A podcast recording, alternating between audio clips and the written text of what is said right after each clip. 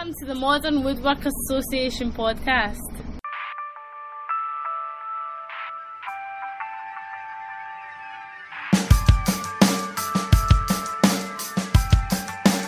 Hi, everyone, and welcome to this, to the Modern Woodworkers Association online discussion about all things woodworking. I'm Tom Iovino of Tom'sWorkbench.com, and I'll be your host for this program. Joining me today are from Atlanta, Georgia, Hotlanta, as everybody else calls it, the birthplace of Modern Woodworkers Association, Chris Adkins of High Rock Woodworking. Welcome, Chris. How you doing today?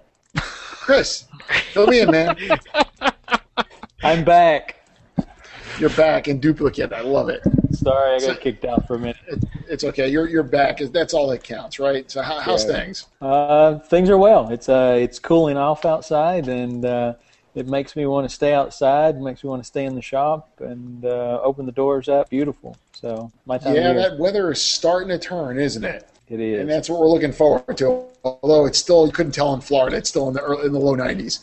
Um, Oh, from gorgeous, yeah, from gorgeous Long Island, New York, where it's definitely getting cooler, is Dyami Plotke of the penultimate woodshop.com. What do you say, Dyami? How do you do, Tom? It is it is fine. getting cooler and it's fantastic. I love fall. And and the reason why it's really fantastic this year is because your insulation is done. Oh God, no, the insulation isn't done.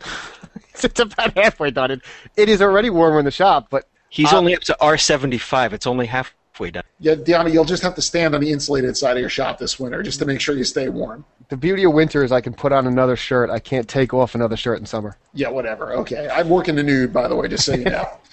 All right. And finally, we know it's getting cold. Further up the coast, from just outside of Boston, Massachusetts, is Nick Rouleau of MansfieldFineFurniture.com. Nick, how about them Sox? I don't know. Uh, tell me about- I don't, the Rays are doing just as well. I'm more concerned with the wonderful NFL. You know, one of these days they're actually going to get those refs back to work, and I heard today they may have that. Uh, they may be coming up with an agreement. I hope they do. Yeah, too late for me. I've lost interest. Yeah, at this point, you know, the, the whole season is suspect. So, Yep. Oh well, what you gonna do? Yep. Asterix. Yeah, every, it's like it's almost like a strike year. Think about it. Well, now, but we're all here. Just remember that it may be replacement players on the, maybe replacement referees on the field, but you still have the original crew of four here. We're not on strike. No, we're not. Okay, We still make bad calls though. but don't worry. Right. Oh, good. Plenty of bad calls to go around. Okay, here's what we got going on. What about? What about? What about? I don't know. What about? Okay. okay. What's up?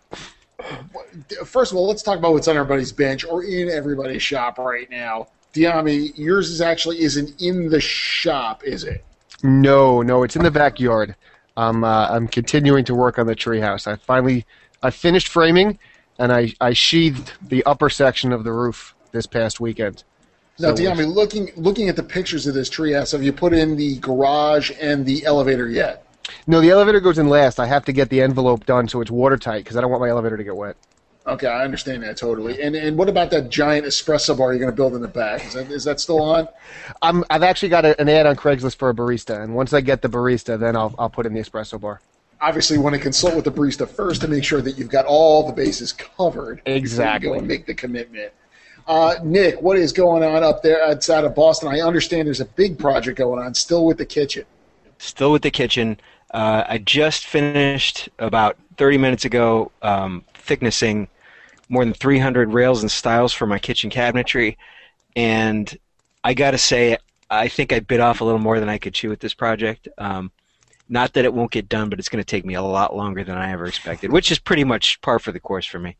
But but but, but part of the course for all kitchen remodels, I got to tell you, especially if you're building your own cabinets, because you know it looks so simple, and actually putting together the box is the easiest part. But getting all that trim work done and all that other stuff, that'll just eat your time up, without a doubt. Yeah, it will. And and part of the problem is that I'm I'm ridiculously anal about laying out parts. So it took me almost a week just to lay out parts before I even start cutting.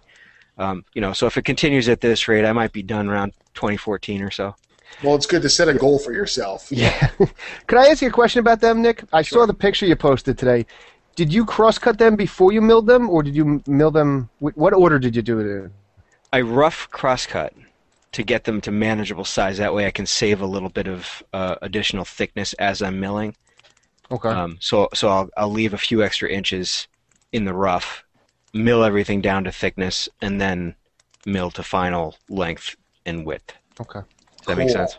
Yeah, it does. I was thinking I would have run them all through first because um, it's just easier to mill longer pieces, less milling. But that being said, I would have been taking more off, so it makes sense that you were, you know, rough milling, cutting, and then then remilling because you're keeping much more thickness that way. Yeah, you end up wasting wasting less wood because you you don't have to keep planing and planing and planing to get things flat.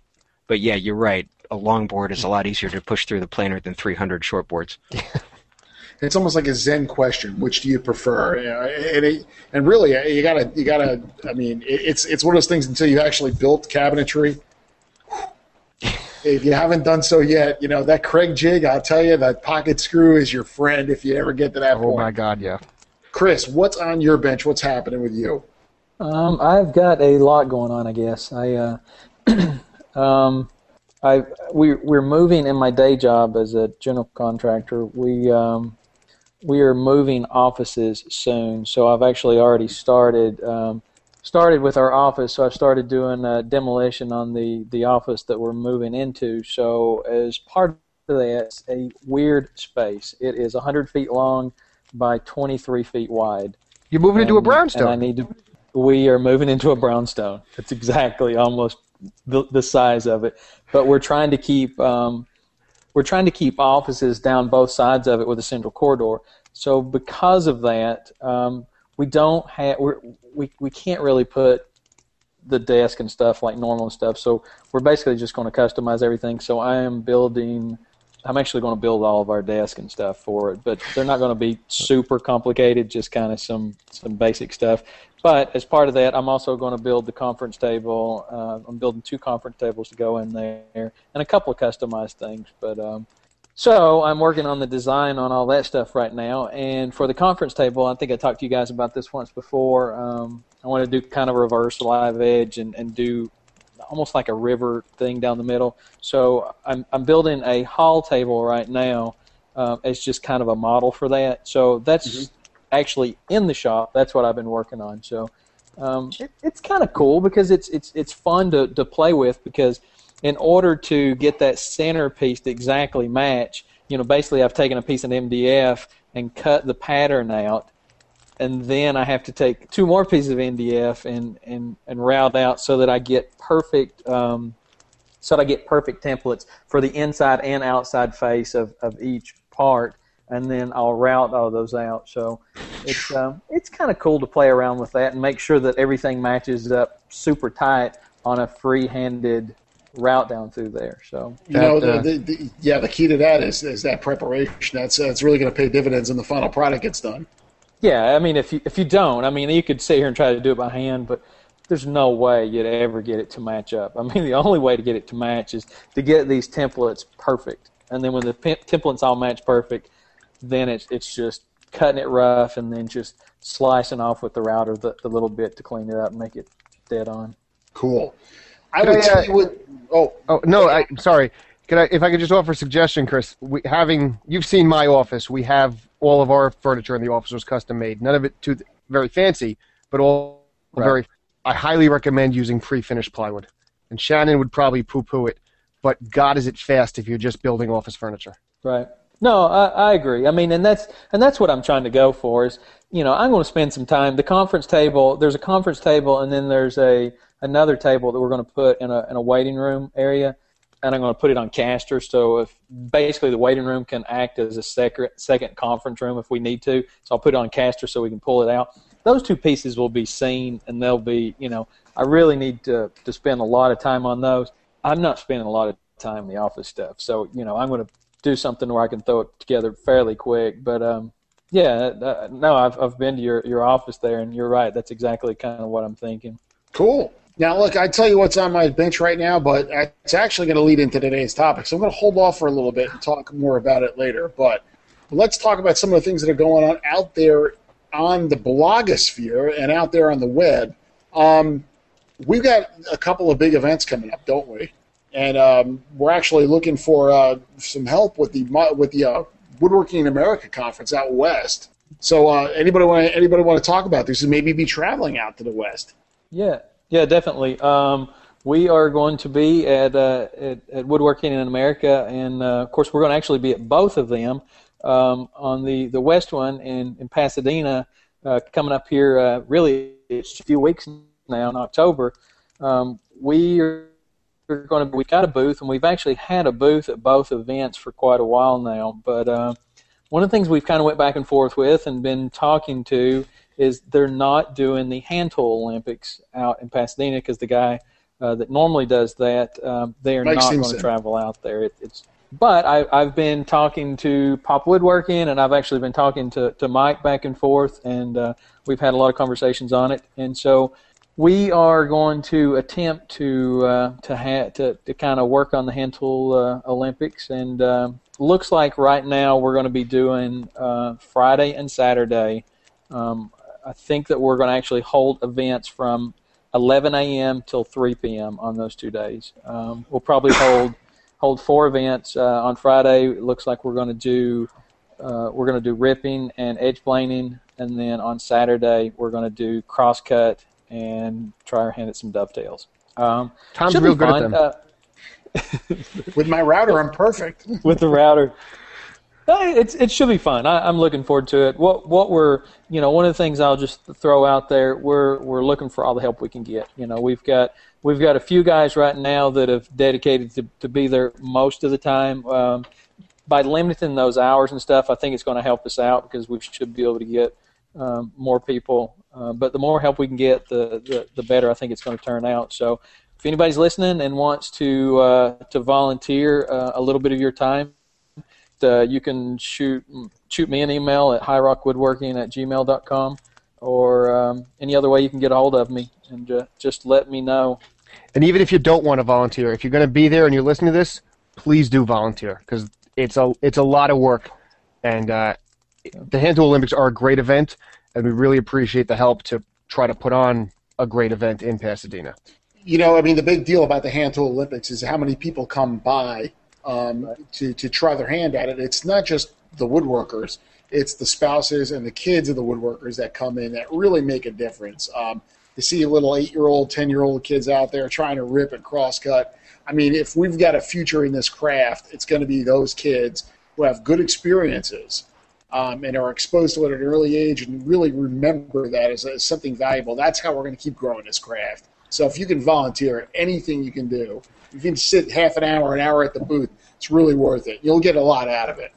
And, Yeah. and that's and that's the key. I mean, I, I- we we don't have to to do this and stuff, but everybody loves the event, and it's just I'm really looking forward to it because I just think it's going to be a lot of fun getting out there and and, and seeing all these different people and different skill sets, and uh, I'm looking forward to it a lot.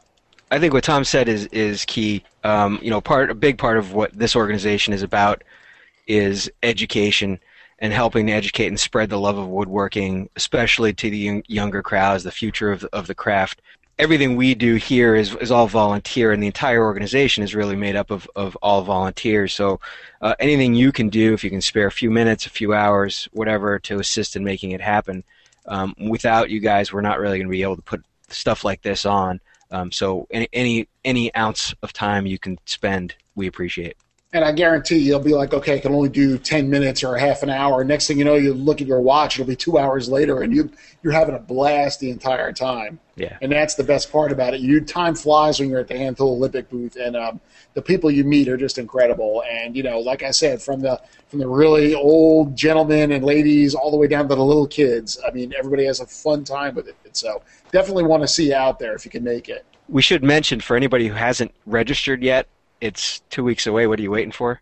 Uh, although you know, if you're going to the Midwest, you, you've got a few more weeks in that. Uh, if you haven't registered yet, head over to woodworkinginamerica.com. Um, choose what event you, you want to attend.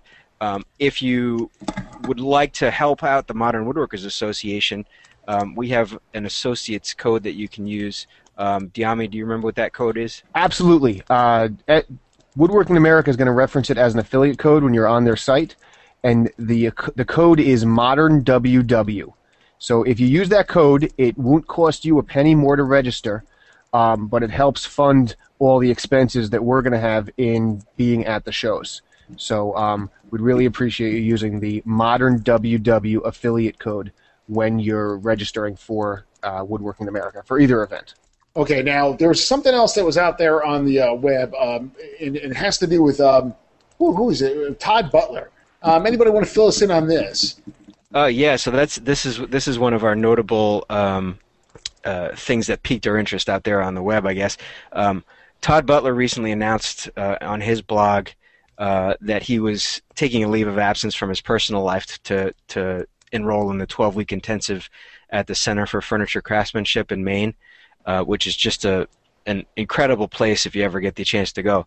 Um, in preparation, he's cleaning out some of his tools and doing an awesome giveaway. He's doing an entire set of really nice tools, especially for a beginning woodworker. It's a set of. I'm in suspense. What happened? Surprise. it's a set of something. Stay tuned. We're trying to bring Nick back. He's out, but he's back in, I think. I'm back in. it's a set of what, Nick? We have to know. You've We gotta know. Nick. A set of knives. They're Ginsu knives. They cut through anything. They'll cut through steel. uh, he- a real set, set nice set of tools for start starting out in, in the craft. Um, it's it's really everything you could possibly need, and I'm very tempted to sign up myself. It's everything that I already have, so I'm gonna leave it for somebody who really needs it. Um, but definitely go check out his um, his his blog at thebutlerDidItWoodworks.com um, and sign up for that if you haven't already. Cool, cool. Definitely go and visit that. There's, uh, you know, definitely. Uh, um, there was this other thing that happened this past week. Somebody hit a thousand posts in their blog, but that's not important right now. Who's that? Um, I don't know. Somebody we know. Some Matt hadn't hit a thousand posts yet. He must have. No, no, he's not. He's actually not even close. He can't be. We go back and delete them, so he's not. Of course, we have our code. Um, now, just you know, to, to go from from lighthearted to something a little bit more serious. Um, uh, Neil Lamens of Furnitology uh, uh, passed away this past week as well. And it was it was tragic news in the woodworking community. Uh, just a, just a really strong advocate of woodworking. Um, anybody want to just uh, talk a little bit about Neil for a moment? Well, Neil, I think some of us are not are going to know who Neil is, and some not. And to those of us who do, people are going to have strong opinions of him. Neil was fairly strong opinion himself. But that being said, he was always pushing to advance furniture design, and sometimes he was a critic of design, sometimes he was a fan of design. But at the core of it, he was trying to advance furniture making, and for that, I think we all owe him a bit of gratitude and just pursue. Pushing forward the craft that we're all interested in. Um, he was also one of the key players in creating the Wood Expo, which is a great event now called help me out here the furniture Furniture project Project. furniture project up in boston where furniture makers can showcase their work um, so uh, neil unfortunately passed away this past september 19th um, he was a, a native of long island as i am so i was able to attend the memorial service and you know he was it was a lot more to neil than just woodworking but he put the same passion that he put into woodworking into everything he did so I think we all just owe Neil a little bit of debt of gratitude for what he did to, to push the craft forward, and uh, and take a moment to remember Neil and say thanks.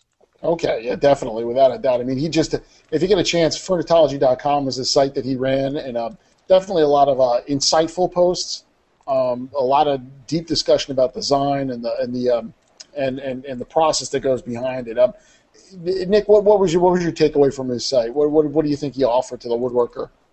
Uh, I, I think beyond his site, he, he leaves a legacy of um, really striving to to bring quality furniture making back, uh, especially among the young craftspeople, um, you know, in this country. Uh, really driving all of us to do remarkable work. I never had the opportunity to meet him in person. I spoke to him um, over the past year and a half or so uh, online, and uh, I can say that he, he really motivated me to do uh, a lot of things that I would never have had the courage to do uh, without that sort of encouragement. Without a doubt, yeah. Chris, what what, what do you what do you what do you take away from uh, from Neil's uh, online presence?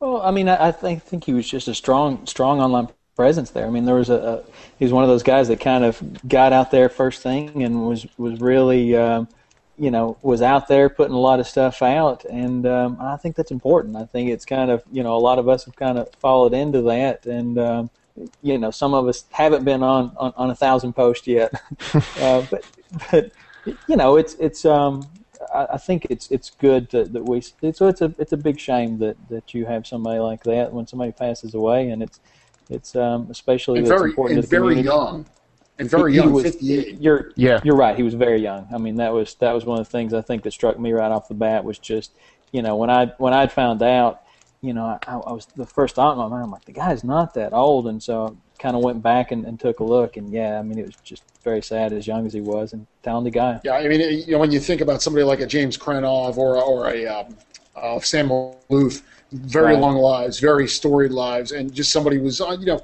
fifty-eight is very young. Uh, You know, Yeah, I- absolutely. You know, and, and definitely, you know, some definitely a loss for the woodworking community without a doubt. I want to share a couple of things that are coming through uh, online um, i- in in regards to this. One was from uh, Rob Boas, who who uh, I think most of us know, and um, he- Rob says uh, that Neil knew more about furniture design, period, through today than anyone he'd ever met. Uh, Dave Barden says that his interviews were very in depth and will, he will be missed. Uh, uh, and Stephen Duffy adds that uh, he was an excellent resource for design history, and the passion for the craft was obvious in everything he presented on his site. Uh, and I couldn't agree with more more with any of those. So Yeah. And uh, Woodcraft actually did a really nice uh, obituary for Neil, and if anyone hasn't checked it out, it's on the Woodcraft blog, which is blog.woodcraft.com, uh, and it happens to be slash uh, 2012 slash 09 slash honoring Neil Lamens. But if you just go to blog.woodcraft.com, I'm sure you'll find it.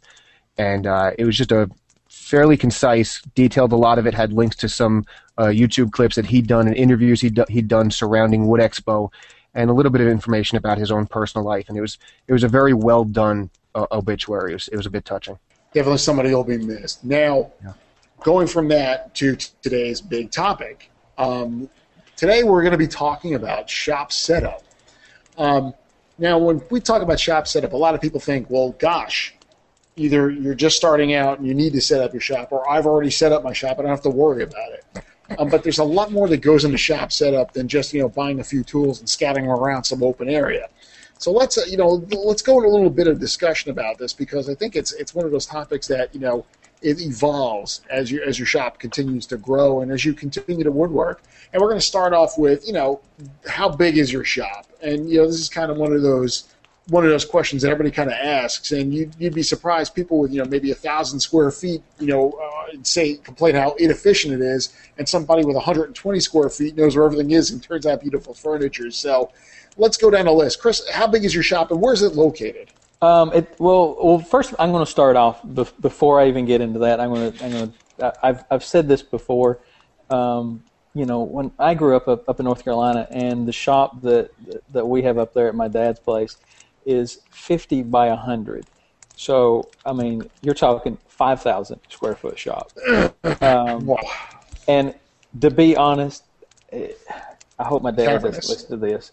It is Cavernous. so hard to work in there because it's it's so big and so much stuff gets drug in there and drug around. It's so difficult. So, flashing forward, when when I came um, when when I came to Georgia and stuff here, and we we bought our house and. Uh, we we had a two car garage. Um, I decided to set up a shop in half of our garage. That's that's what I worked. That's what I worked out of for probably about a year. I did that, and at some point in time, uh, one, one night I looked at my wife and I said, "You got to give up your half. You can have the entire house, but I'm taking the garage." And and she said, "Fine, okay." So I've got a two car garage, and um, you, you know what? I love it. I mean, it's it's. Um, I don't really need a bigger shop. I mean, it's a perfect size for me. So And r- roughly how many square feet? Four or five hundred, somewhere in that neighborhood. yeah, I, th- I think it's um, I think it's just under 500. I think the you know at one point in time I think I measured it. It was it was you know 480, 490, something like that. Just a little less than 500. So, but no, it's perfect for me. Okay, now Dyami, where how big is your shop and where's it located? Well, before I do that for one second, I want to touch on you talked about how the shop's always evolving, and uh, I, I I agree with that, and that's kind of how I came up with the penultimate wood shop because I do realize that I will never finish my shop. I will always be in the penultimate shop. Uh, but anyway, that being said, my shop is in my one car garage, and as it is probably the smallest shop here, I know that it is exactly 198 square feet. Not that you've measured or anything. No, no, I haven't measured, and I don't know that I'm giving up three inches of depth by insulating it properly. Uh, I wouldn't know that because I, you know, that's only a couple square feet when you cut down to it. But it's going to make it a little more warmer in the winter. Oh, it's going to be a kick-ass shop. It's just going to be a tiny little kick-ass shop.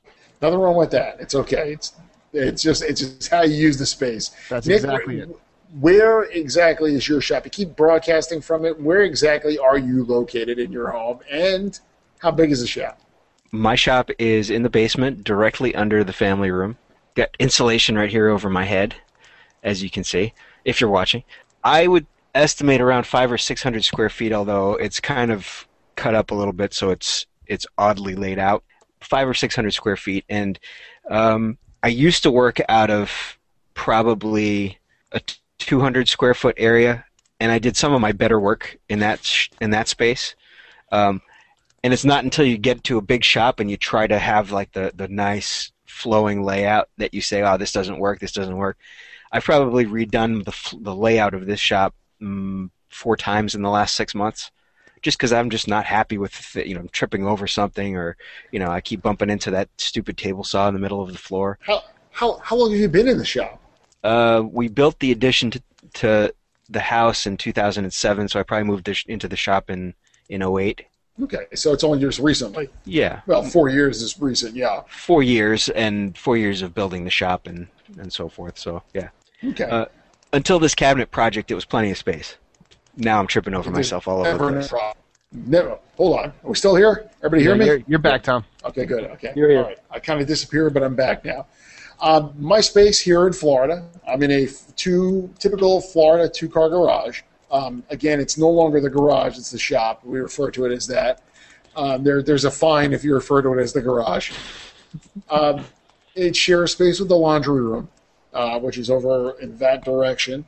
Um, but it comes out to about just a little bit over 400 square feet. Um, I moved in and took over as as as you said, Chris. Um, slowly but surely. It, it, I think at one time we actually did park a few cars in here, but um, it's been years since then. And um, and you know, it, at least we don't have to get through the snow and ice to get to our cars. That's one good thing about being in Florida.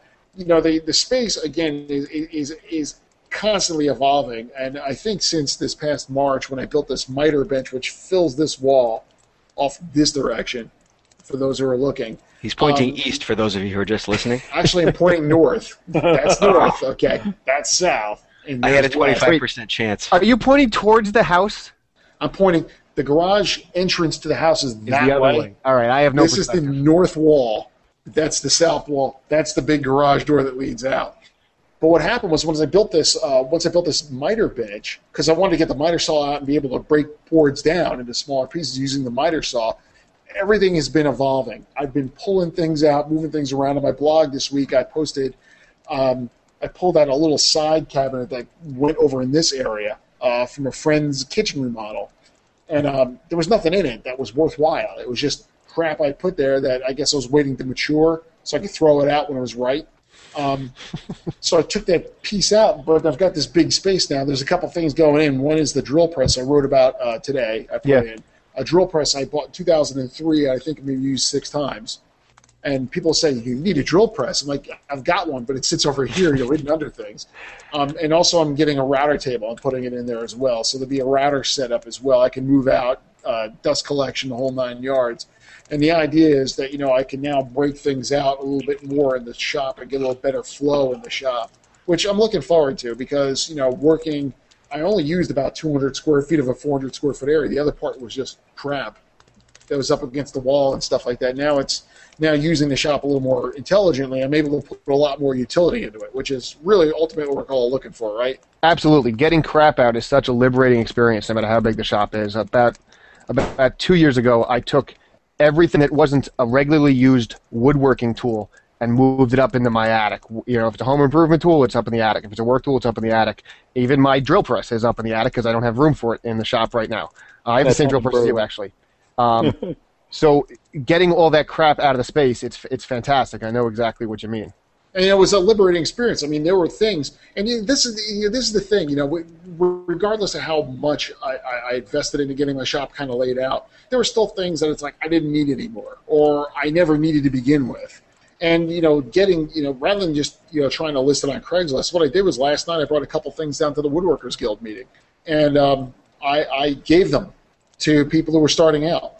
There was a set of chisels. There was a dust collector that had just been sitting around, a little air purifier somebody had given me. Rather than try to list it on Craigslist and make a few bucks, I figured, you know, why not spread the karma? Maybe get a few more people involved in woodworking or get them encouraged to get going. So for me, it wasn't only just cleaning out my shop and making it more functional, it was also helping other people. Yeah, that's a good plan. In fact, uh, um, Chris Wong um, from Flair Woodworks did a, a giveaway. Uh, I think it must have been about this time last year that prompted me to do the same sort of thing of you know a bunch of stuff that I didn't use anymore. In fact, the first time I met Dyami, I handed him off a, a, a grinder that It's that in my he- attic. that he's going to give away to a, a lucky MWA viewer apparently because he's Pass not using the love, it. Dyami. Pass That's the right. love along. Uh, yeah, but you know that that's a, that's an excellent way to get people into into woodworking too. Is just hook them up, give them give them something you're not using anymore. I've got 40 sets of chisels. I might as well do that. You know. No, I, I know exactly what you mean. I, friend of mine just bought a house and he's kind of flirting with woodworking. So, you know, it was more a home improvement tool than a woodworking tool, but I gave him a set of cordless drills that I didn't use anymore. And luckily, I've been advising him on actually buying a router and, and real woodworking tools. So, you know, at, certainly spread the love. And if you're not using it, give it to somebody else who can. Yeah, definitely. Um, as far as laying your shot out, shop out wisely, if you could just give like maybe one or two key points, what would it be uh, to the new woodworker or somebody who's looking at their shop now trying to figure out well, how can I improve the layout? What what um what would that advice be, Nick? What do, what do you think that would be? I'm going to go contrary to popular uh, belief is is put the table saw on wheels and push it off into the corner because I've I've torn so many Pants. holes in my skin and pants, yes, pants too, walking around the table saw, banging into it, just trying to move around the shop. I haven't used it a single time yet in in this cabinet build, and it's mostly just in the way. All right. So moving that, moving some of those big pieces of equipment around is uh, okay. You clear the space. Dyami, what what do, what do you think as far as like just a couple of words of advice of intelligent layout in a, in a, Well- in a shop? The two things that come to mind now, because my shop is in the middle of a build that I started in November, and it's just a bloody mess. But November of 20, 2007, I think it was. 2006. I wasn't actually in the shop until that November of 2007. So, but electric, spend the time to run electric where it's convenient. Um, right now, I'm working out of a shop with one outlet, and it's not workable. Uh, and that's because I cut, I pulled everything out to rerun it. And I'm going to have about, I'm probably going to have about 35 outlets in the one car garage when I'm done. So I've solved the problem once I've finished wiring it up. But ri- it put outlets where you want, and you can never have too many outlets. The other thing I would say is figure out where your workstations are relative, your bench, your table saw, and have, as best you can, the associated tools within reach that you can get with one hand.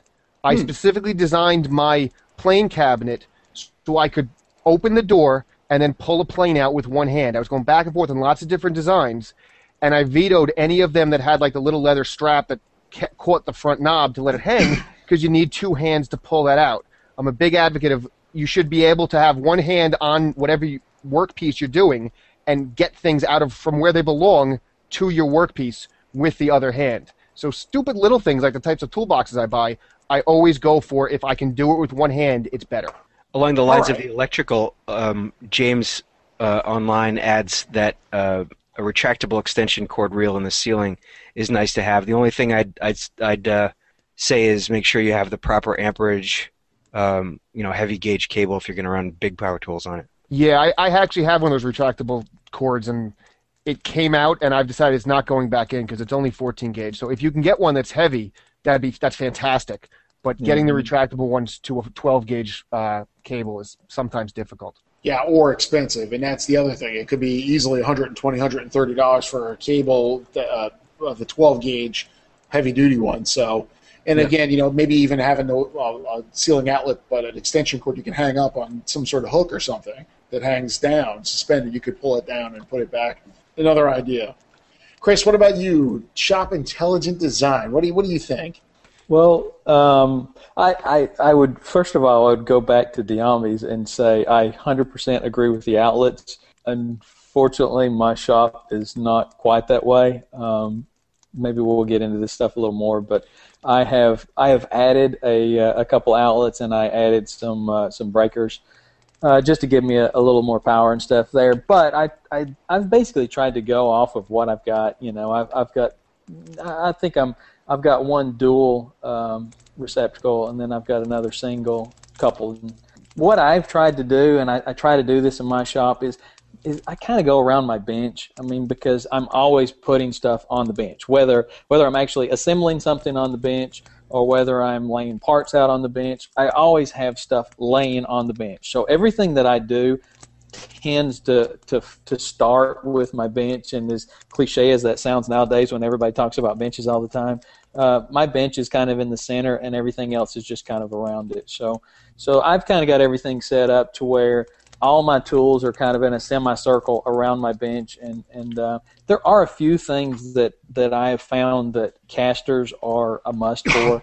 Uh, my bandsaw on casters, um, drill press on casters, um, things like that that that that aren't that big, but they tend to take up space because you need the space around them when you're working but there's no point in having them sitting in the middle of the floor all the time. I try to put those on casters so I can throw them against the wall.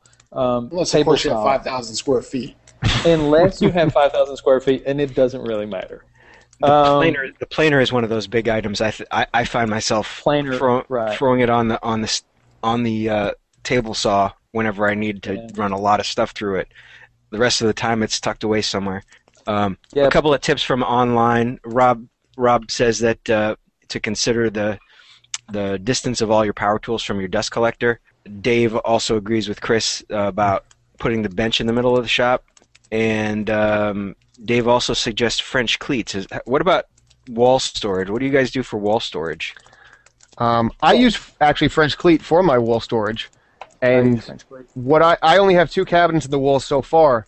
But what I've done is I'm designing all my ca- when I I built the first one somewhat arbitrarily, but I decided that's the size I'm keeping and I, I forced the issue with my plane cabinet to make it the exact same size as my existing pull-out cabinet so that it they sit on the wall evenly next to each other. And as I add more cabinets, they're all going to be that same size. So at the end of the day, I get this this final even wall of cabinets. I'm not letting the usage dictate it. I'm well, I may ultimately, but I'm trying to force what I need to do into it. And I don't know how far into planning we're getting, but my intention is to build cabinets to hold my sanders, my routers, my fasteners are the next three cabinets I'll make, and then from there I'm not sure. But ultimately, I plan to ring the entire shop with wall-mounted cabinets up somewhere in the level of like a, a wall-mounted kitchen cabinet where my benches and power tools and stuff are underneath them.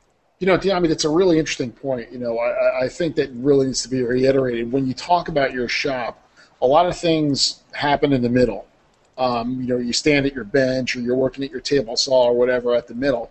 But the wall space in your shop is really the critical space that you have to organize because if you can have, like I found with my miter bench, you can have that long uninterrupted flow where you can put something up on it, you can chop it down to size and really break it down have storage above and below, but making sure that that work surface along the outside is there. I mean, I think that adds a lot more utility to what you're doing, rather than just saying, okay, I'm going to store some things, uh, you know, and then just you know, like make big walls of cabinets. Actually, have some of that utility right there along the outside, but you can put the longer pieces, break them down, and then come into the middle of the shop later. Absolutely. And I, w- later, I want to revisit the miter saw bench because I want to talk about my ultimate design for that. But what, Nick, what do you do with the wall space? Uh, my wall space, uh, I have. I'm surrounded by concrete on all sides. Uh, I took one wall of it and th- this wall behind me, if you can, if you're watching the video, and put on some some uh, strapping and and some plywood, so I could do some French cleats along the side. Um, I use some of it for clamp storage. It, really, it's it's open space just to hang pretty much everything. I've got my my sawtill over there. Uh, my plane rack is, is is sitting on the bench top. Eventually, that'll get wall mounted as well. Um, I've got chisels, layout tools, all sorts of stuff hanging there. Um, a lot of it's custom by the tool or type of tool. I'll build something for uh, for hanging it. Um, not it's not all modular French cleated um, by any means at this point anyway. Uh, the other walls, the concrete walls, I've got lumber storage on most of them. Yes, all of them. L- lumber storage on every other wall. That's important. They got lots of Absolutely. A well well equipped shop with lots of wood. You can keep working. You keep building projects. It- It's it's good to do. Um, what happens when you add a new tool to the shop? Let's let's talk about that for a moment. We you know we, we talk about what we've got, and suddenly you know a deal comes along on a bandsaw, or a deal comes along on a lathe, or something like that. You know what what happens? What what's your thought process when you when you add something into the shop? I you know be it stationary or even hand tool. Well, what, what's your thought process? Anyone want to jump in? Um, if it's something I have existing, then I would certainly remove the old one and put it in because I don't have enough space for two of anything. Um, some things like when I was in my current shop for a year and a half before I took my planer out of my dad's shop and brought it home, and that I did when I had space for it. I built a table for it. And it's on this little rolling stand. But on the other hand, I have a I don't know what it is. I think it's a 1632 drum sander, Mhm. and I've had it for a year and a half, and it's still in the box because I haven't had the space to just set it up. So I'm of two minds with that. I bought the sander because I got a fantastic deal on it, and I don't regret having bought it because I've never seen it cheaper.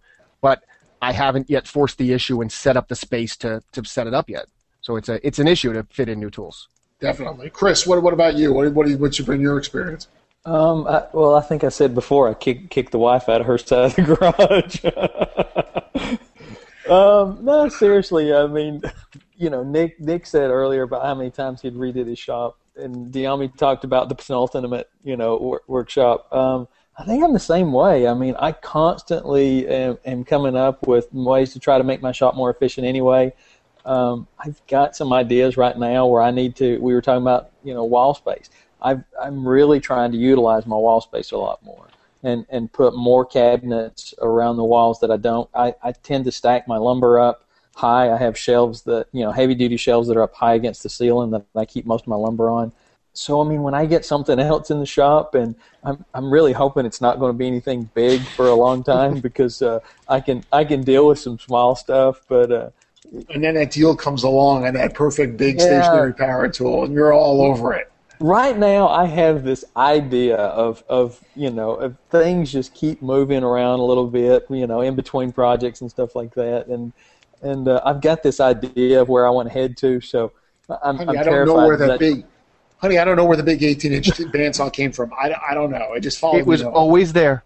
And I'm, I I'm mean, you missed it. terrified that, that I'm going to. Uh, it's going to mess up my plan if that deal does come along. So, so, uh, so I'm hoping that my my plan, my good deals come in in, uh, in hand tools, so that I don't have to worry about that. But I'll tell you, even hand tools, well, not hand tools, but portable power tools are an issue. I've got, you know, anyone who's seen pictures of my shop, I've got this little wall of my Festool boxes, yeah. and on the floor in front of them, I've got my Domino XL and a bunch of sanders standing on top of that because I don't have rack space for just those little hand power tools. Dyami, sounds like you need a workshop. I need to finish insulating and take over the other half of the wood shop because I'm I'm in that small space and I'm only utilizing about half of it because I never finished the construction I started last winter. So let me ask you guys this: Has anyone has anyone used one of those uh, workshop planning softwares? Uh, I, I think Grizzly has a free a freeware version of it. Have you ever have you ever thought ahead and said, mm, one day I'm going to have a spindle sander? Where would it fit in the shop, and, and really laid out your shop that way?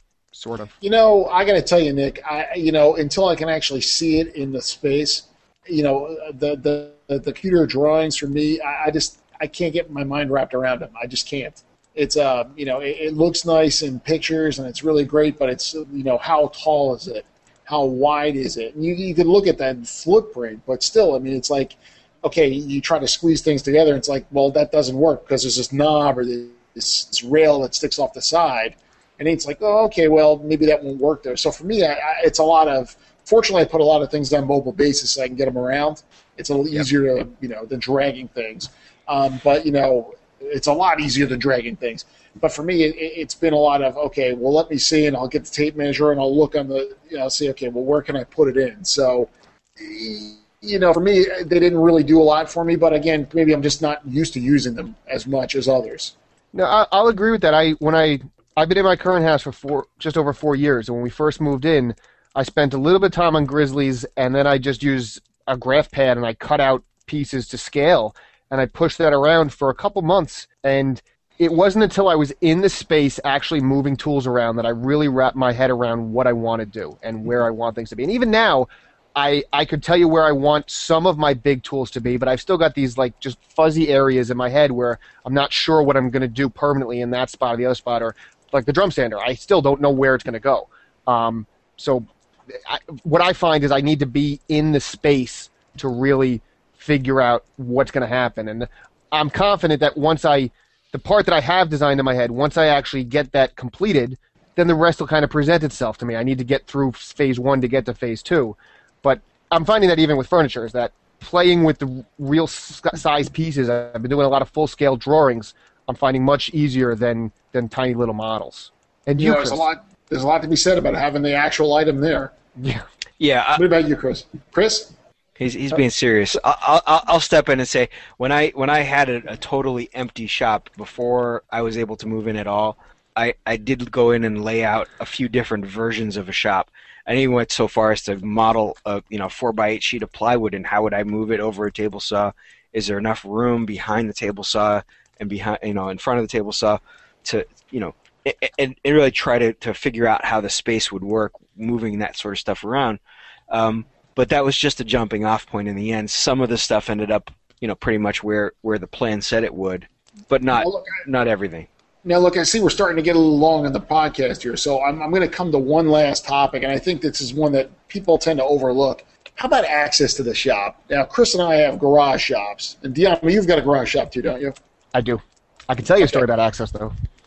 Well, I'm sure anybody with a basement shop can tell you about access. access is better than our access. Huh? But I've got, I've got a big, I got a there's, big. There's a reason. I have.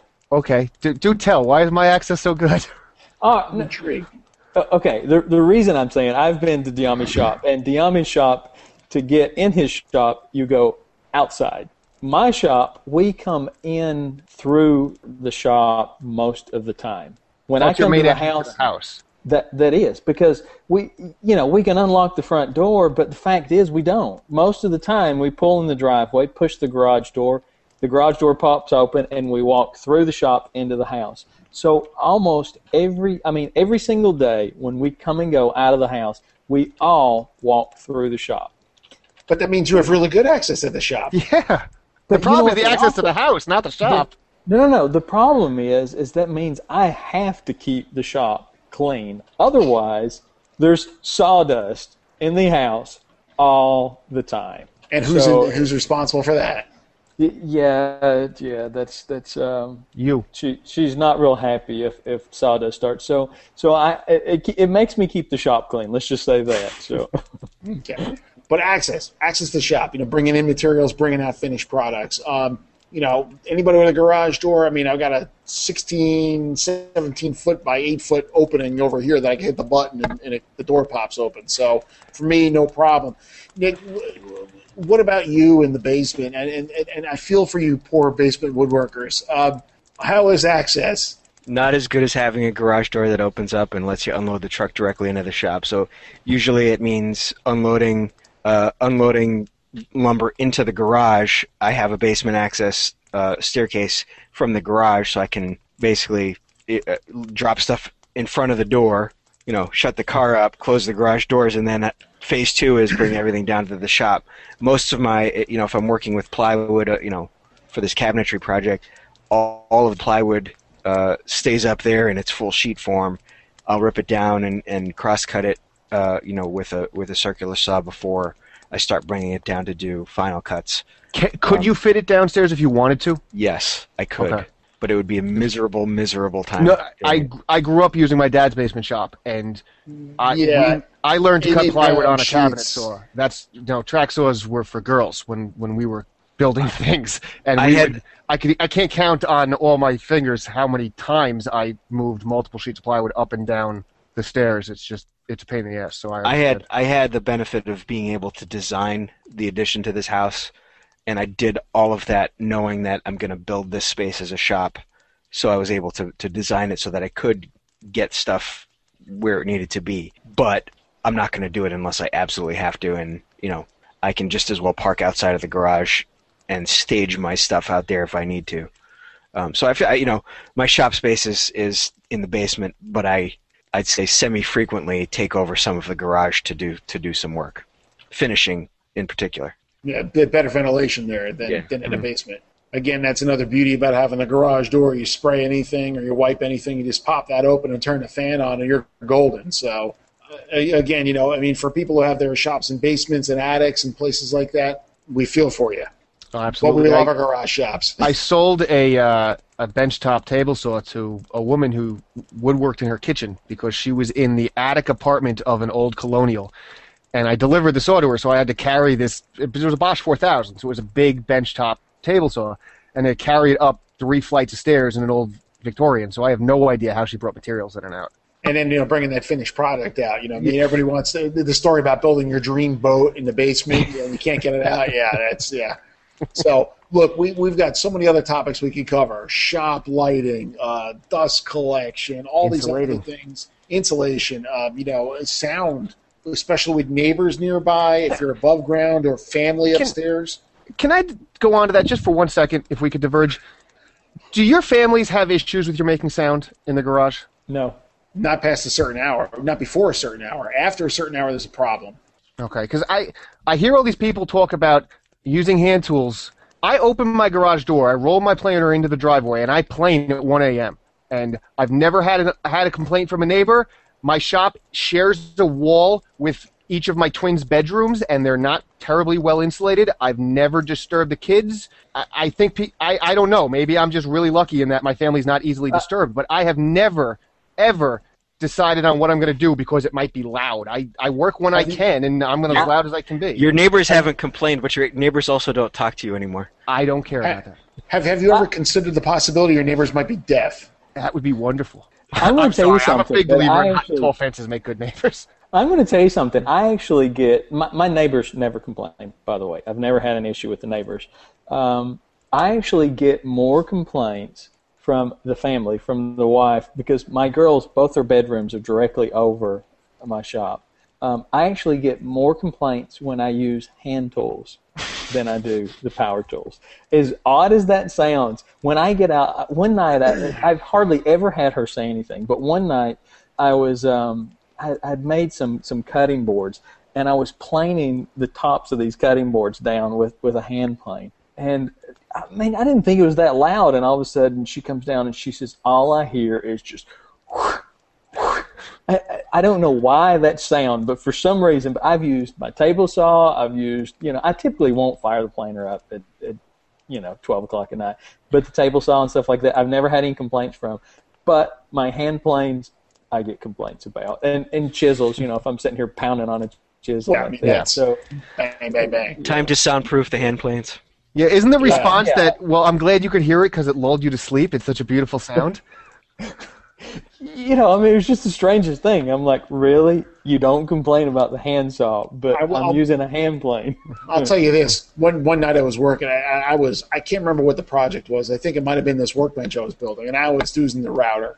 And the next day, my neighbor, a World War II veteran, so he's you know in his 80s, came over. He goes, "I heard you using the router last night." And I'm thinking to myself, man, I thought I lived in a masonry house and I had the door closed and all that other business. And uh, apparently he heard next door. So I don't know, either my house is so close that he can hear it or maybe he's just tuned to that sound. But either way, it's, it's hey, it's neighbors and it's family. We learn to live and adjust our work habits accordingly. Again, we're going to have to revisit this because we have a lot of other topics we haven't even touched on. We could be doing this till 2 in the morning. But Here, let me propose something. Why don't we do a part two? part deux, Part deux. I think a deux would be better than a two. It's. All right, s- sounds good. Let, let's do because I mean, th- there's so many things like you said. I mean, once you get the the big stuff, I mean, you know, there's so many things that I've I've done that that are little things that's huge improvements. I mean, we haven't just- talked about your chalkboard. We have not talked about my chalkboard, have we? Or the boom arm.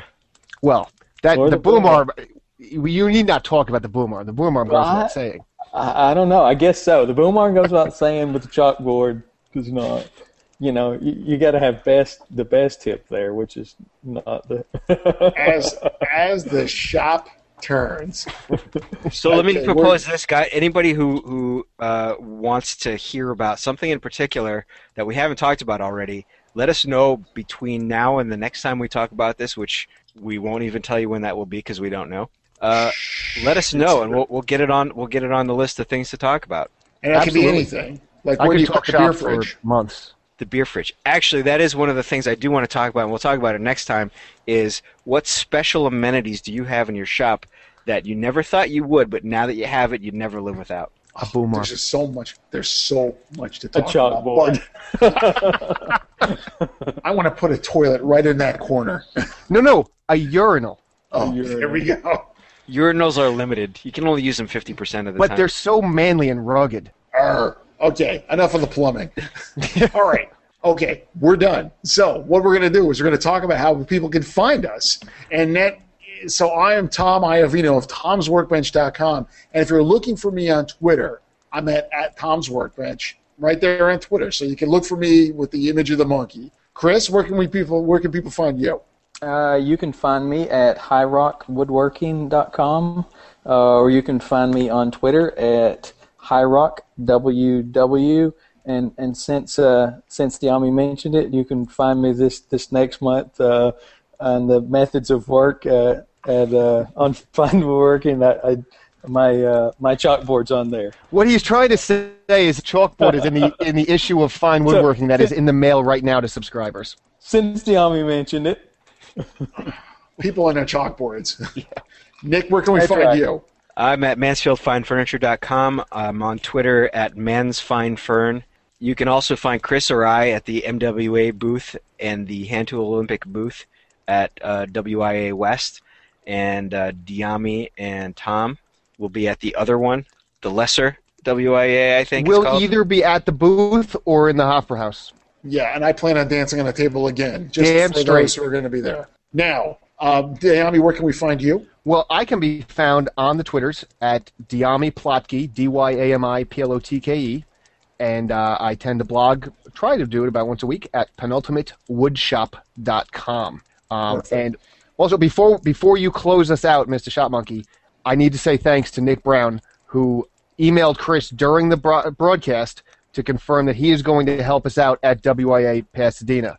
So let's guilt everybody else into it. Anybody else, if you're going to either WIA, please let us know. We're just looking for a little bit of help. If everybody helps out, everybody only needs to give a little bit of time, and we can properly man the booths and do the hand tool Olympics and have a great event. Yeah, don't be a wimp. Be let's step up like Nick. Come on. Please do, and thanks a lot, Nick. We really appreciate it.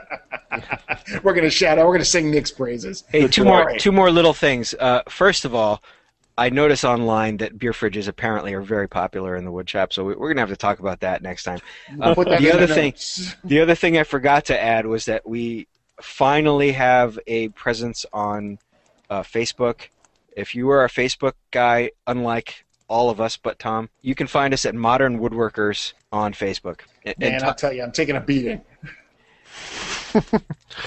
Tom's the Facebook even- expert over And I, here. and, and I even have two profiles. You can check out the monkey as well. And if you want to find out more about the Modern Woodworkers Association, be sure to visit modernwoodworkersassociation.com for up to the minute happenings in the many different chapters and follow us on Twitter at MWA underscore national. And if you want to start a chapter of your own, just click on the Join MWA tab at the top. And remember, membership is free, but the connections you make will be priceless. I'm resident shout monkey Tom Iovino, wishing you happy sawdust, and we'll see you next time.